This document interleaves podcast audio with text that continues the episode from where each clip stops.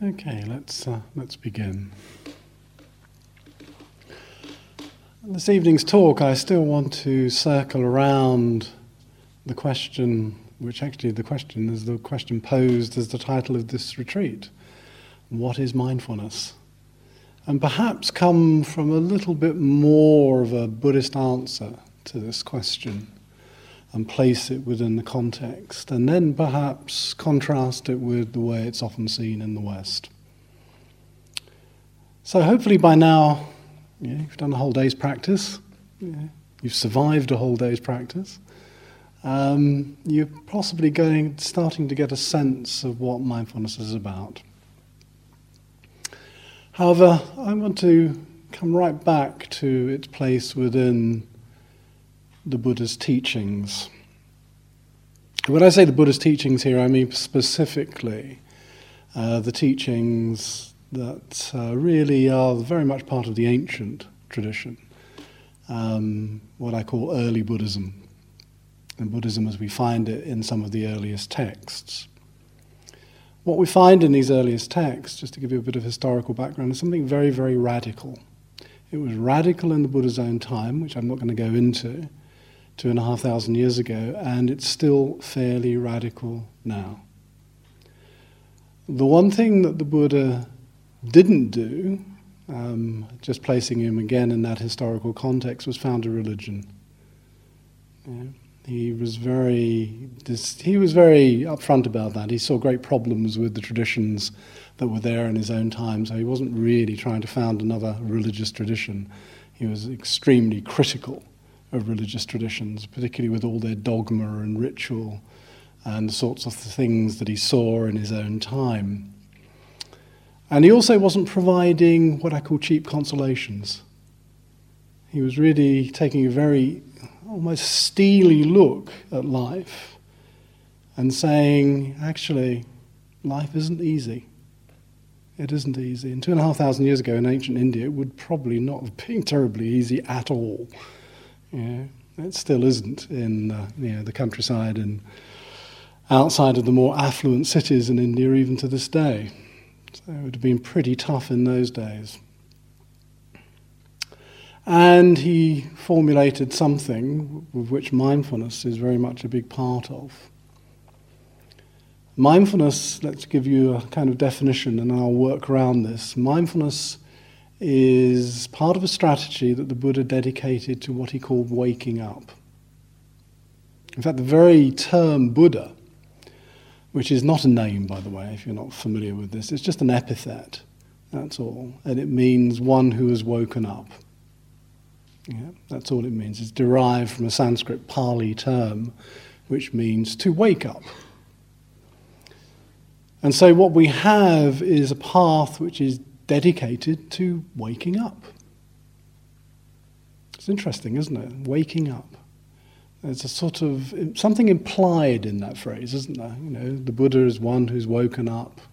The path is dedicated to waking up, and sati, what we're translating as mindfulness here, is part of that strategy which is dedicated to waking up. There's something very implicit in this that's being really pointed at which is actually most of us sleepwalk through life. we sleepwalk through our lives, um, and that sleep the Buddha identifies as being a sleep of confusion. Yeah?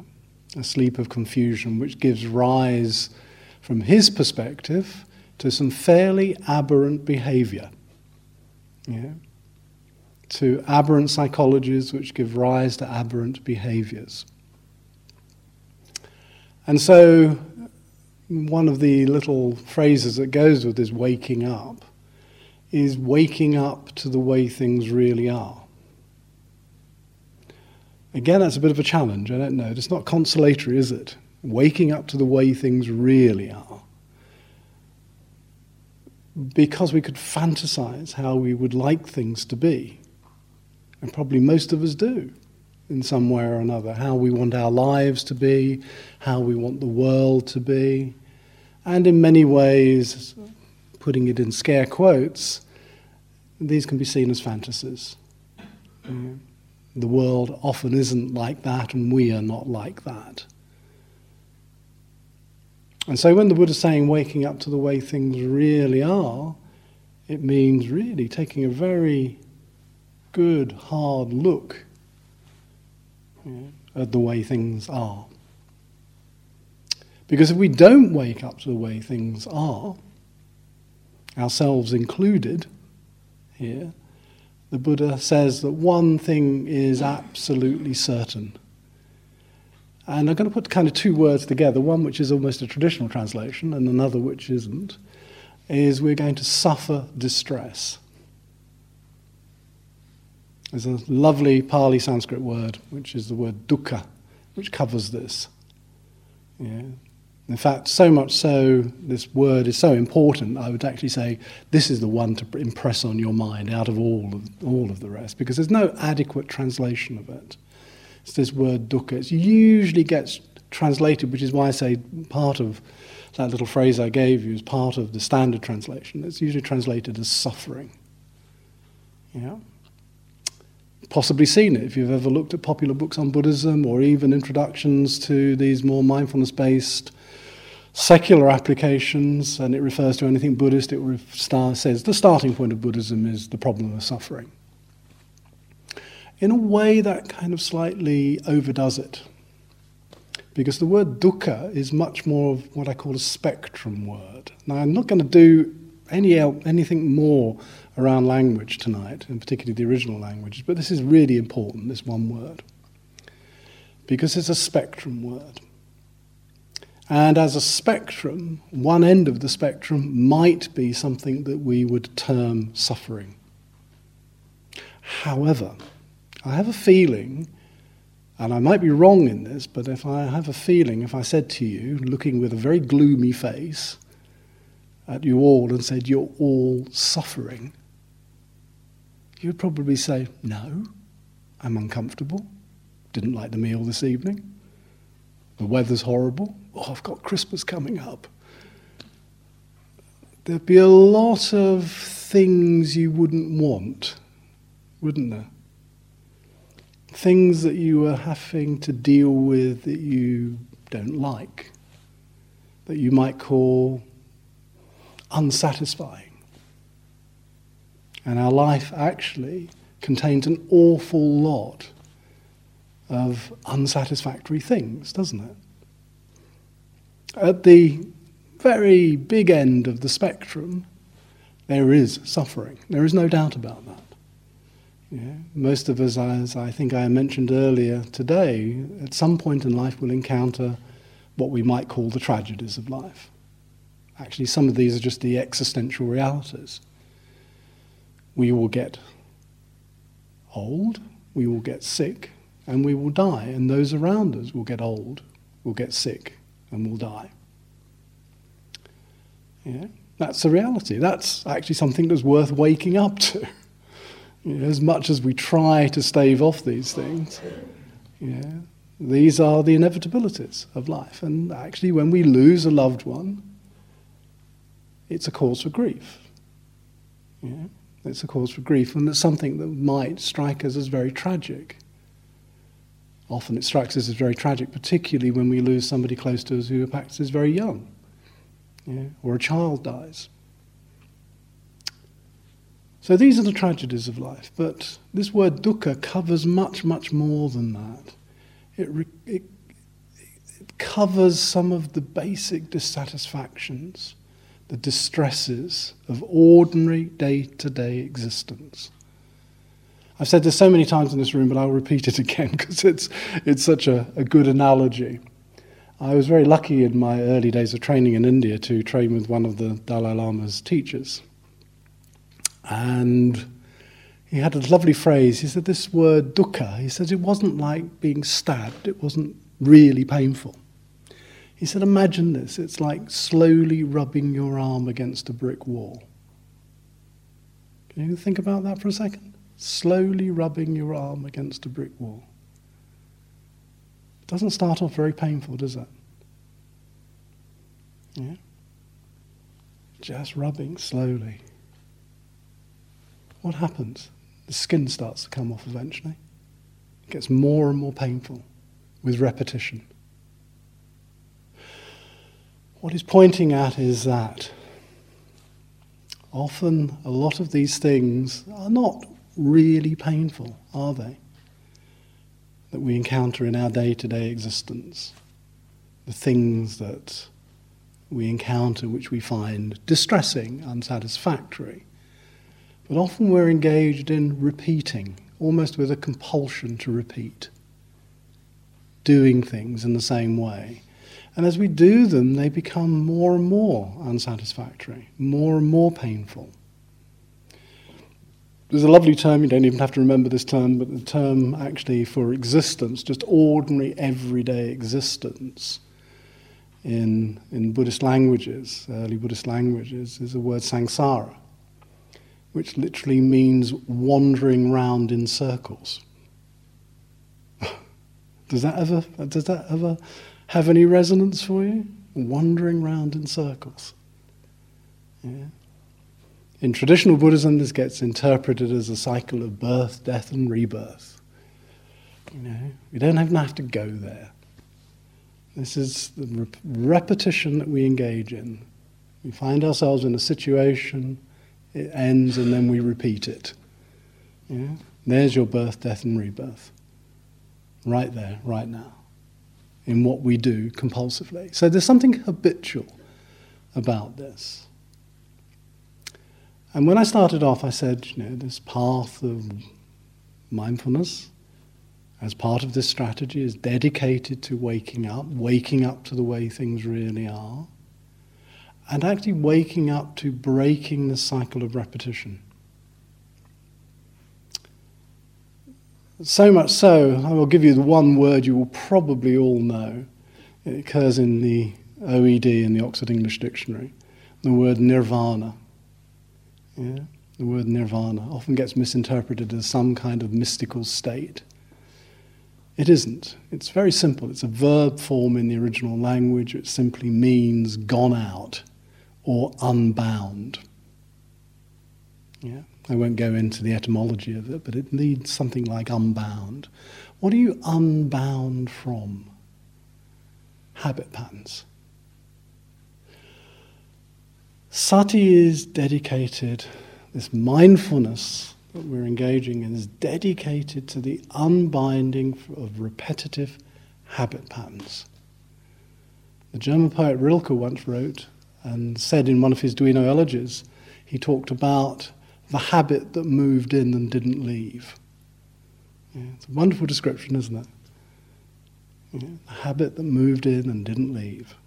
And we just keep repeating again and again and again. But before I explore that a little further, coming back to this sense of dukkha, if there's anything that, you know, um, any reason, real compelling reason why mindfulness has found a home, I think, in, in Western, even therapeutic world, it's because mindfulness is dedicated to the alleviation of distress. And that's the Buddha's starting place. That's why he talks about dukkha. You know, this is our situation. This is partly waking up to the way things are. I think on a radical reading of the early Buddhist text, one could say that this world, this world that we live in, is constitutionally incapable of ever satisfying us. Big statement, isn't it? Absolutely incapable of ever really satisfying us. That's dukkha. From the smallest to the biggest thing. Yeah? from the smallest little irritations and things which don't go quite right in your life to the things that do go right. Even those are not enough. Have you noticed sometimes? You might strive very hard to get somewhere, to live somewhere, to get your career, to get the things that you want, the acquisitions that you require you know, that you feel are going to make you happy. And they, perhaps I could suggest, even then, there's a feeling of hollowness about it, as if there's still something more to be got. Yeah? That's what the Buddha is talking about when he speaks about this term dukkha a sense of dissatisfaction, of existential dissatisfaction with our lives, even when we acquire these things. You know, acquisition is a big part, as I was suggesting last night, so much so that we confuse it, this sense of having things, with being. You know, I am what I have. Yeah? But even when we get these things, you know, to quote Oscar Wilde from one of his plays, you know, there's nothing worse than not getting what you want than getting what you want. Still leaves you with a feeling of dissatisfaction at the end of it. This is dukkha. Dukkha is part of the human condition. This is a very realistic look. He's saying human beings, for the most part, will never be satisfied because, and I'm kind of paraphrasing and summing up a lot here that's dedicated or spread over a vast amount of teaching, that human beings are often looking outside for something to satisfy them.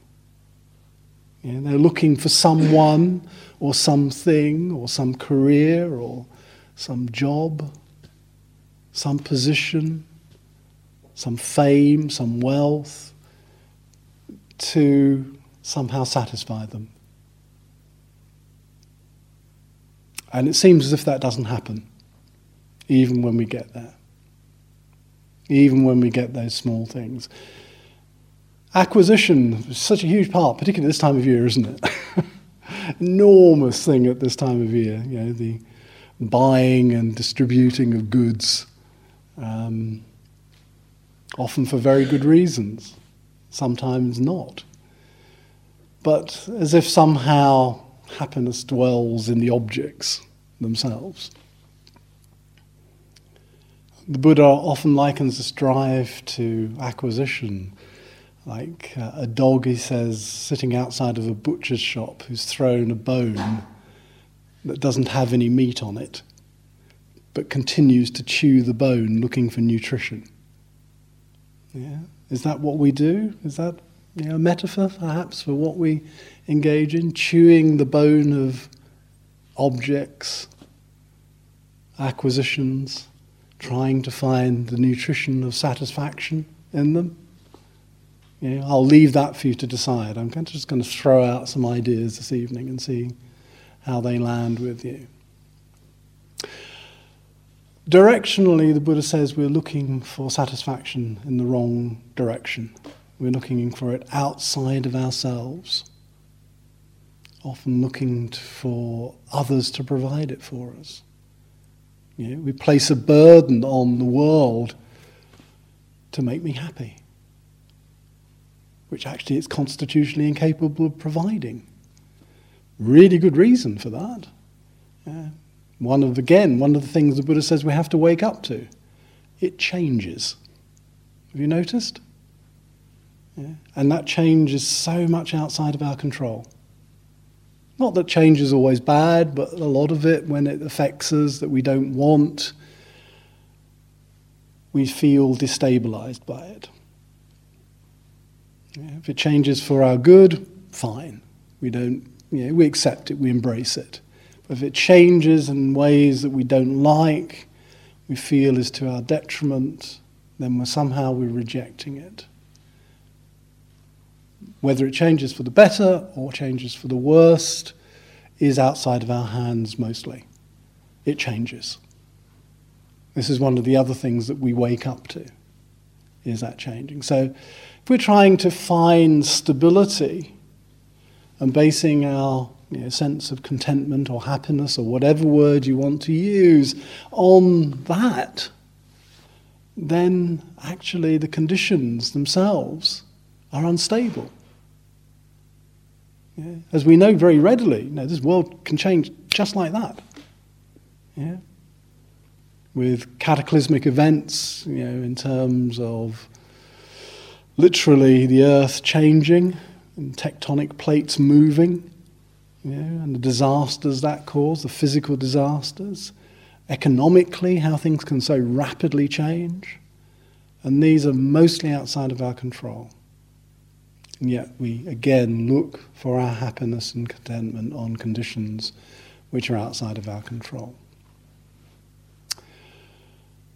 I think there's a deep sense often of understanding that, but still in somehow putting a degree of misplaced faith in that those conditions are hold, going to hold enough for my lifetime for me to be somehow find satisfaction in this lifetime. So, two of the things that we're waking up to, I won't go into the third, we won't have time this evening, but two of the things we're waking up to is that sense, profound sense, of the unsatisfactory nature of conditioned things, i.e., things that change, conditions that change, and looking for satisfaction in those things looking externally, as I've said so far, for our happiness there. The Buddha brings us back to a sense of actually the only place that we're going to find this contentment, this happiness, I'll leave you to choose the word that you want to use, which perhaps is to be found within ourselves. Yeah? Not alone, but amongst others, but to be found within ourselves. Yeah? And part of that is ba- basically making a friend of our own minds. Yeah? All too often, and you've heard me speak already in this very short period of time about one of our big facets, certainly here in the Western world, um, the inner critic. You know, that scathing inner criticism of how we're not good enough, how we'll never be good enough. It's almost culturally inculcated into us to think in those ways. It's not our fault. That's just the way, in a sense, we've been programmed. Yeah? And, has, and in that, when that's very highly developed, then even our mind becomes an enemy to us. Our thought processes become enemies to us. And there's yet another source of suffering. Yeah? And that can really mean suffering in that case. When we find that even our thought patterns are ones that we don't want, yeah? we feel afflicted by them. And any attempt, it seems, and I'm painting a very pessimistic picture here, I'll brighten us up in a minute. But any attempt, it seems, that we make to use the faculties that we know and have relied on and trusted to solve all of our problems in the world, just our, you know, the kind of problems that we encounter, as I suggested last night, don't seem to work when it comes to our own mental health. Yeah?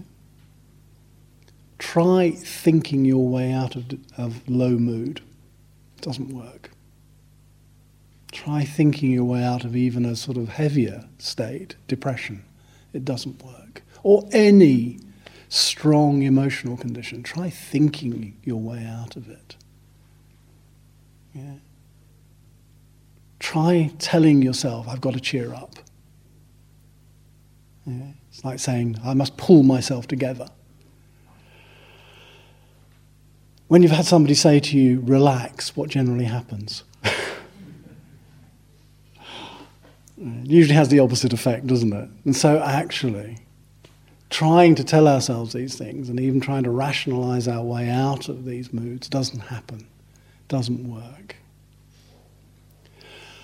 However, the Buddha is really pointing to a capacity that is there within our minds, which can be, to use the word I've introduced today, rather than meditated on, a capacity in our minds that can be cultivated. Yeah? And that capacity that can be cultivated not as a panacea All too often, particularly now that it's got into the Western world, I see mindfulness portrayed as a kind of panacea for everything. It's going to cure all the ills of the Western world. That was not what it was meant to do, and it never can. But it can certainly help us to deal with a lot of the problems. So it's part of the strategy, it's not the whole strategy. But it's a capacity that we have that can be cultivated and developed cultivated and developed to deal with our own minds and to deal with that sense of dissatisfaction and distress that we often feel or encounter in ordinary life situations. Just ordinary life situations. Mindfulness is there to, as that capacity of the mind to help us to deal with that. Not to cure them, not to make thoughts go away. And what mindfulness does in traditional Buddhism, it brings us back radically to our own experience. Radically to our own experience. To what is actually going on. So remember this afternoon I said you've got to be interested. You've got to want to explore. Yeah? got to want to explore your own minds, want to want explore your own processes. It isn't always pretty what you see. You know, but better to know it than not, because sometimes that liberating, that unbinding that I spoke about from a habit pattern can be accomplished by seeing. It's a sort of seeing that frees, often, freezes from patterns once they're truly acknowledged and seen there. Others have to be worked at in other ways using mindfulness because mindfulness in the early tradition isn't one thing, it's many different things. Yeah? Many different strategies of helping us to deal with this thing that the Buddha speaks about and says, I only teach one thing. He says, I teach dukkha and the overcoming of dukkha. I teach that. Implying that if you want to know about something else, go and ask somebody else. But that's what he teaches. He teaches the origins of our psychological distress and the overcomings of the origins of our psychological distress.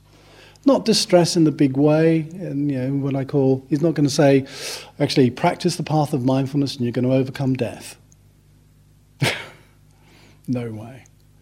You know, in the early text, the Buddha dies. He's not a god, he dies. He gets old. He jokes about it. He jokes about getting old. In one text, he says to one of his attendants, uh, who's actually his cousin, he says, Every morning, this body is only kept going by being strapped up like an old cart. you know, he's getting on for 80, which is just a big figure in actually early Indian texts. You know, and he's walked all his life. Walked around this particular part of northeast India teaching. So those things are not overcome. So don't expect mindfulness to stop you hurting when you cut yourself. Yeah? It's not unrealistic. It's not, as I say, mysticism. But what it will do is stop you adding something. Because part of the diagnosis the Buddha comes to is not only do we have what I call inevitable dukkha in this world, unavoidable, inescapable dukkha, you know, I would still say it's unsatisfying and actually hurts when I cut myself. when I bruise myself, when I break a limb, that's going to hurt. That's dukkha. I don't think there's any way we can get around that. Yeah. I'm going to go old. That's dukkha. In fact, I am aging. I'm going to die. That's going to be dukkha. Yeah. These are inevitable. Yeah. So it's not getting rid of those. But as we all know, there's such a difference in the way that we can hold those things, isn't there? So I'm going to put it in a very kind of crude way. How do you like your dukkha? Straight or with compound interest. Because we can add so much to it, can't we? And many of you will have heard this. It's a lovely analogy that the Buddha gives. He says, you know, there is a man and he's struck by an arrow and then forces another one into himself. and that's actually our position a lot of the time. We're hit by one arrow of dukkha and then, in a sense, forcibly push, I wouldn't say just one, half a dozen in. You know, when you get angry, resentful, annoyed, all of those psychological conditions are actually our resistance to the what is happening, to dealing with the way it is. Does that sound familiar?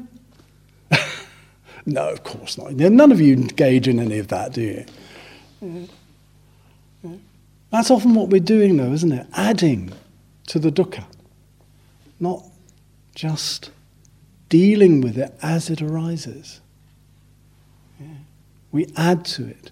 In fact, many ways, you know, for example, if it's it's a piece of dukkha that's happened to us, somebody said something nasty years ago, sometimes it can be even more painful now with what I've added to it. Yeah. So that's what we're dealing with. We're dealing with that kind of dukkha. Yeah. Being able to hold what is happening to us in a different way. Even the distressing thoughts themselves can be held in a different, different way because they're happening to you. Yeah. Actually, long term meditators can be really bad people for adding dukkha to them. This shouldn't be happening to me. I've been meditating for 20 years. This shouldn't be happening to me. Yeah, I shouldn't be having these thoughts. I shouldn't be getting annoyed. Well, forget it. It depends on how you approach them, how you hold them. This is the important aspect of what mindfulness is dedicated to. In its most simple aspect, and part of it is becoming, in its early stages, becoming aware of what is going on. I don't know if any of you have experienced that even just today, just getting a greater sense of what is here. It might be just a greater sense in the initial stages of confusion, yeah, of an awful lot of conflicting emotions, conflicting feelings. It might just be tiredness. You've come out of ordinary life. And here I am, I've got this weekend to do a bit of a retreat. And there I find myself falling asleep. yeah? That might be happening to some of you. Or I've come here, I really want to get the best out of it, my back's aching. Yeah? My legs hurt, my knees are aching. Yeah? In other words, there's something about expectation, isn't there? Yeah? You come, you create the conditions and you expect something in return. And you expect what you've idealized is going to be there. Instead, you get backache, knee ache, fall asleep, do all of these things. And what happens then? There's a feeling of, dare I say, dissatisfaction with that whole process. However, that's what's going on. That's what you have to deal with the backache, the neck ache, the headache, the falling asleep. These are the things we're actually having to deal with. These are the things we have to deal with in ordinary life, aren't they? Those are the things we have to deal with in ordinary life, just everyday stuff that comes on. The things that I don't like, don't want. These are the things I have to deal with. But what we have to wake up to is how those difficulties are magnified, how we can create them into bigger things than they actually are. That's what I mean by adding to the dukkha. That's, that's the second arrow that we place into it. The moment we move into resistance, often to sometimes the inevitable, a tendency to want to, in a way, argue with the inarguable. yeah. We want to argue with life. I know who's going to be the winner, generally, if I want to argue with life and the way it's presenting itself to me. Now, this is not, I just want to add this in just in case you're getting a kind of impression this is just sitting and doing nothing. Because actually, sometimes we can do things to change our situation. So, this is not putting up with the unacceptable. You know, I really want to make that clear. If you can do something about it, do something about it. Yeah? For example, don't put up with an abusive relationship if you can do something about it. Don't put up with a headache if you can do something about it. Yeah? But there's an awful lot in life, and this is really what I'm trying to identify here. There's an awful lot of life that we can't do anything about.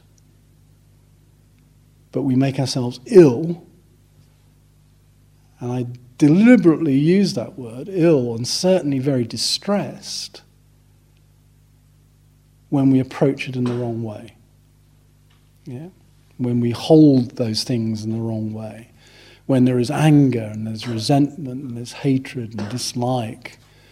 Or on the other side, when we're trying to avoid it all, and we're going off and desiring things and wanting things and you know, trying to fill ourselves up in another way, that's just another pattern. I mean, why do we, why do we crave? Why do we crave things?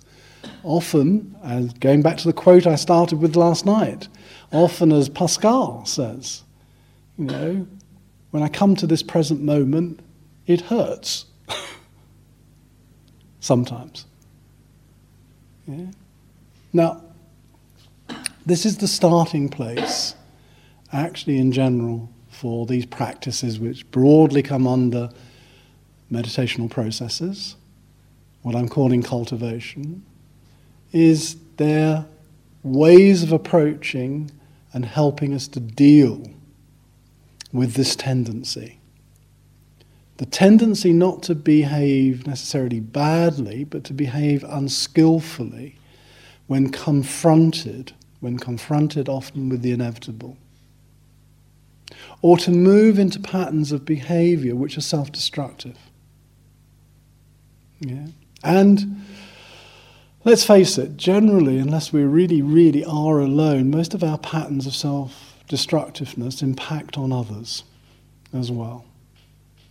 Know, our self hatred becomes dislike of others, it becomes projected into aggressive behavior, anger, all of these things. Yeah, so we don't just keep it to ourselves, do we? Yeah. When you're feeling upset and unhappy, you like to spread it around. Why should the rest of the world be happy when I'm not? Joking aside, uh, we can see how important this is then to start to learn skillful ways of dealing with this. And again, in these early Buddhist traditions, mindfulness is identified as one of the skillful ways of learning to deal with what is arising, with those destructive thoughts, with those destructive patterns. But first of all, and again, what is mindfulness? Well, it's beginning to see those destructive patterns. Yeah? You might have even had a, a clue about this today. And sometimes get, people get very quick glimpses into this. I see the same old patterns of mind coming round and round again. Yeah? The same worry patterns, the same anxiety patterns, the same patterns of desire. Yeah? I see them coming round and round again. Yeah? And that's the wandering round in circles, too. That we begin to recognize this patterned nature of our world. The Buddha gives most of this teaching on the approaches. It's scattered throughout this vast body of material in the early texts. There's one particular text which is dedicated to it, which is known as Satipatthana, the ways of establishing mindfulness. Yeah? Often called Four Foundations, but actually the word patthana means to establish. Yeah? To four ways of establishing mindfulness, which are all there within your own experience. We've only been doing one so far. I might introduce another one a little bit more briefly tomorrow. First one is body. yeah, this is the first. This is, this is one way of establishing mindfulness that's always accessible to you. In fact, the others are, but they get a little bit more subtle as we go along. This one is really obvious. This is you in the world, physical. Early Buddhism does not talk about, for example, consciousness being disembodied. Consciousness is always embodied. Yeah. Yeah. The French philosopher Merleau-Ponty once said, you know, the body is embedded in the world just as the heart is embedded in the body. Yeah. That's how much we're part of the world. We're in, literally in the heart of the world, yeah. embodied. All of our understanding of our world comes through our senses, through our embodied senses. Yet so much of religion and philosophy over the centuries has denigrated the body and lifted it up into being just thinking things. Yeah. Again, this is redressing the balance, bringing us back to our sense of embeddedness in this world. This is the first sight, the most obvious sight of our interaction with others. I don't know another other than through my body, yeah. and through the body of the other. So, this is part of our connectedness. I know this world through my body. Yeah. Yet we can be so, so out of touch with it. So, these early practices are to bring us back to our sense of embodiment, to what is going on in the present. Because remember, I've made that little statement this body is always a present moment experience. This breath, which is part of this body. It's the body breathing. It's not just my lungs, it's the body breathing. Yeah. Is a present moment experience. So, this is a way when our minds get caught up, when we're drifting off, when we're involved in the throes of expectation and idealization, and when we're there dwelling in the past, and that here is our anchor point coming back to this breath, this body, in this present moment. Yeah? This is a way of anchoring ourselves back in that present. All of that is going to occur, it's going to happen naturally. So there's a tendency to want to escape it again, isn't it? Go off and escape. Get out, you know, when things are difficult, what do you want to do? You want to escape. Now, even if we don't recognize often there's huge difficulties going on in my life at the moment, and there might not be, and I really you know, rejoice for you if that's the case. But often there's a great, still a sense of, oh, actually, things are not quite right. And it's almost at a subconscious level. And you still want to escape. Still want to escape. Often that's the escapism that we see. So redolent, redolent in our Western culture, the desire to want to escape into things, literally to get outside of ourselves. Yeah. The plethora of entertainments, the plethora of substances that we can take, you know, to, in a sense, blot out consciousness of pain, consciousness of distress. It's a way of anesthetizing ourselves. The question you always have to ask yourself is do I want to be anesthetized or just really engaged with life and its difficulties? Because, yes, anesthetizing ourselves is an option. There's plenty of ways of doing it. I would suggest, though, that somehow we lose our lives in anesthetizing ourselves in that way. Yeah? And anything can become addictive. And I'm not talking about the natural substances. I can talk about behaviors and I can talk about you know, purchasing and doing all the things that we do. All of these become addictive and ways of anesthetizing ourselves to life's difficulties and life's pains. But they also anesthetize ourselves, and I think this is, this is worth remembering because I've talked about mainly the difficulties, but they also anesthetize us to the wonders and the joys. of life. And it's almost like you don't get the one without the other. You don't get the sense of the difficulty without the joys, or the joys without the difficulties.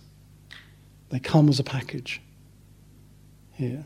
So if we anesthetize ourselves in these ways, we anesthetize, ourselves to both in this. So waking up is waking up not just to the difficulties, but it's waking up to the joys. And I really would like you to take that away as, as well as everything else I've said this evening.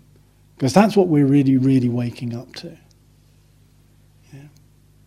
In fact, I shall read you a tiny bit of poetry, which is uh, a poem by Rilke. Some of you might know it's out of one of his Duino elegies, which is the German language poet. Let me see if I can find it.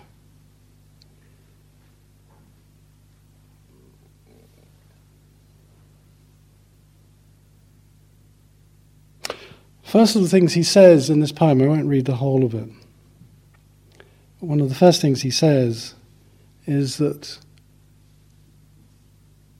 we don't ever feel really at home in our interpreted world. We don't feel really at home in our interpreted world. It's a good reason for that in Buddhist terms is because that world is always interpreted through our minds. And if our minds are unhappy, and our minds are distressed, our interpreted world will be an unhappy world, a distressed world. It doesn't mean that there isn't pleasure and sometimes things that lighten and elevate us, but for most part, you know, when we interpret the world with a mind that is distressed, we get a distressed world. The philosopher Wittgenstein once said, you know, the world of the unhappy, unhappy person is completely different from the world of the happy person. Objectively, is not talking about two different worlds, but two different sets of mind that interpret one world in this way. And of course, that becomes a habit that moves in and doesn't leave, interpreting the world in that way. Yeah? But this is where I really wanted to be, because this is a much more positive thing. A very positive affirmation of our being in the world. He said, he says this, he said, the springtime needs you. Often a star is waiting for you to notice it. A wave rolls towards you. Something comes out of the distant past as you walk under an open window, a violin yields itself to your hearing. All this is your mission. But could you accomplish it? Weren't you always distracted by expectation? It's a real positive affirmation.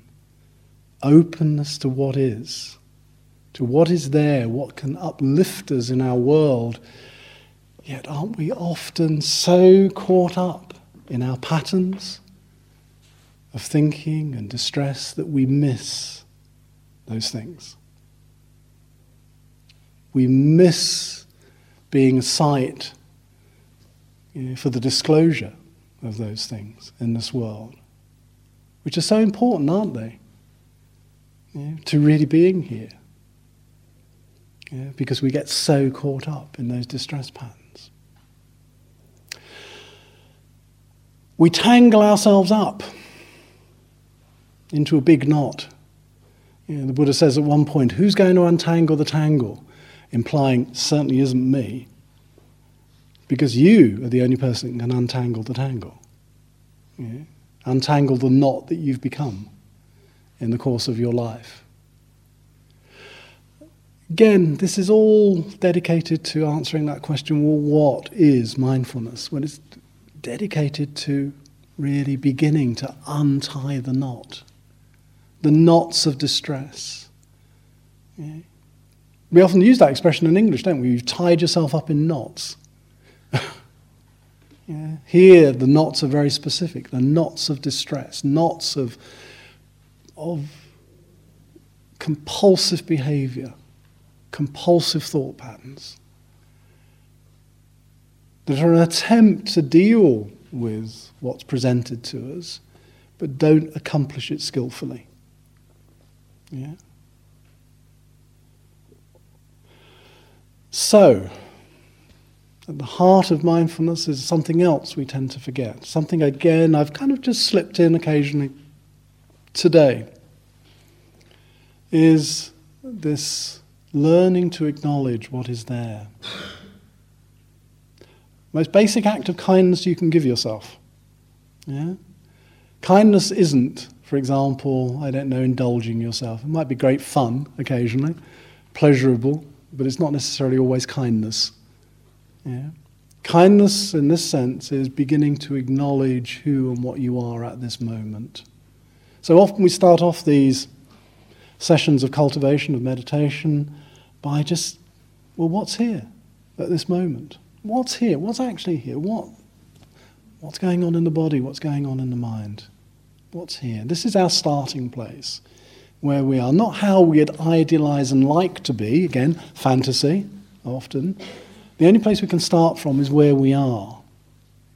Mindfulness is about beginning to uncover where we are, to start to see those patterns. Yeah. As I say, some of you might have seen some today, yeah, just around little things. Yeah. Even just the pattern of knowing, for example, I normally distract myself if I get this feeling arising, or this thing that I don't want to, or another pattern actually that's really prevalent boredom. Ever had that one? Yeah. Boredom's really telling you a lot about your mind. The mind is looking for entertainment, yeah? distraction. So we can discover these little things just by sitting still, walking.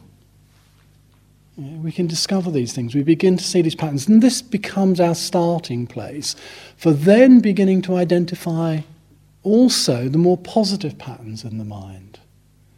Because what the Buddha is saying with this sati, with this mindfulness, we begin to uncover not just those patterns of unskillfulness but we begin to see aspects of ourselves which are skillful. Yeah. The poet Walt Whitman once said, I never knew I had so much goodness in me. And he wasn't boasting. He was just literally, that was an exclamation. I never knew I had so much goodness in me. Why? Because we never look. What we look for and get caught into and become habitual are those other patterns, the distress signatures in our lives. And so the Buddha is saying we can begin to identify those. And then we've got a choice, haven't we?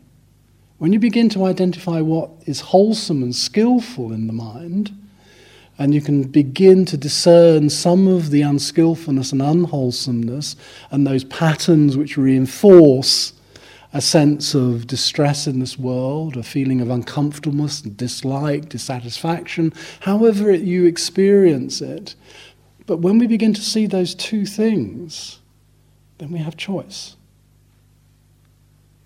Remember, I said earlier on today, you're always cultivating something. You're never not cultivating something. Yeah? When you have choice, you have a choice of what to cultivate. Do I want to cultivate?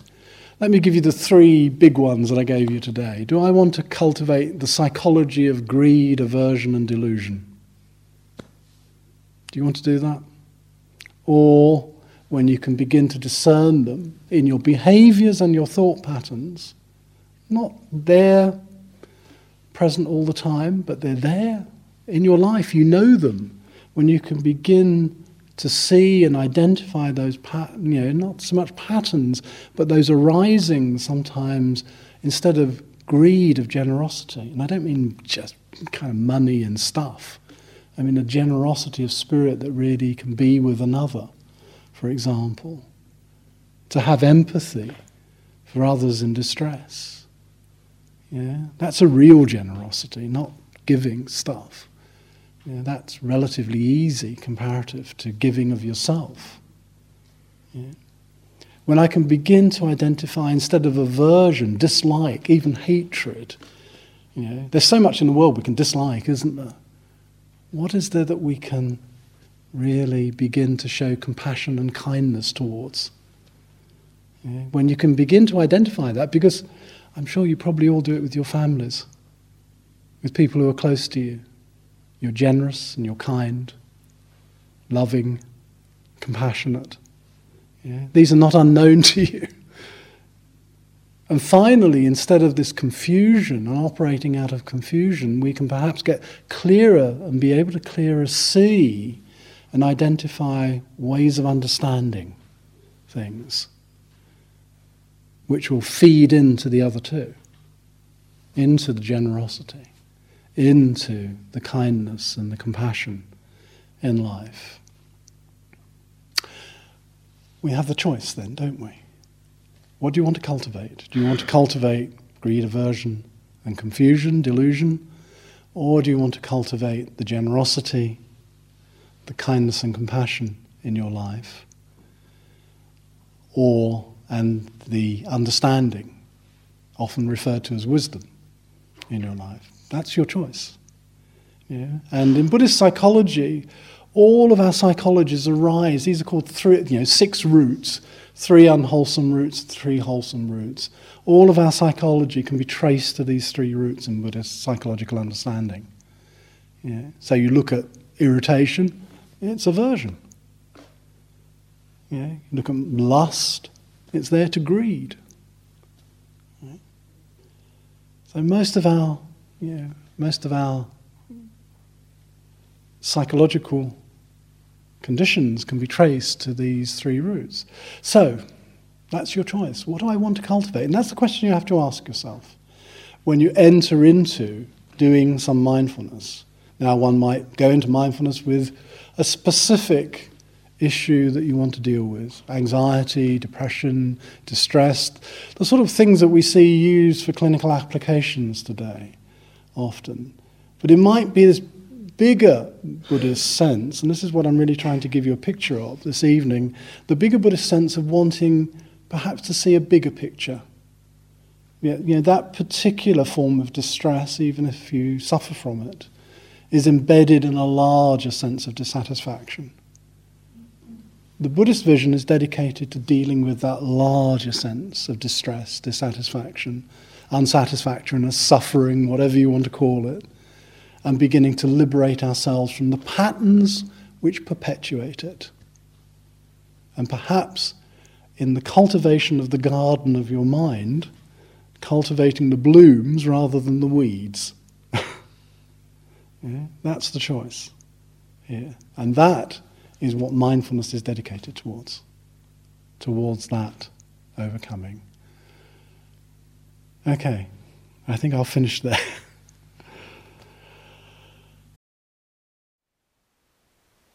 Thank you for listening. To learn how you can support the teachers and Dharma Seed, please visit dharmaseed.org slash donate.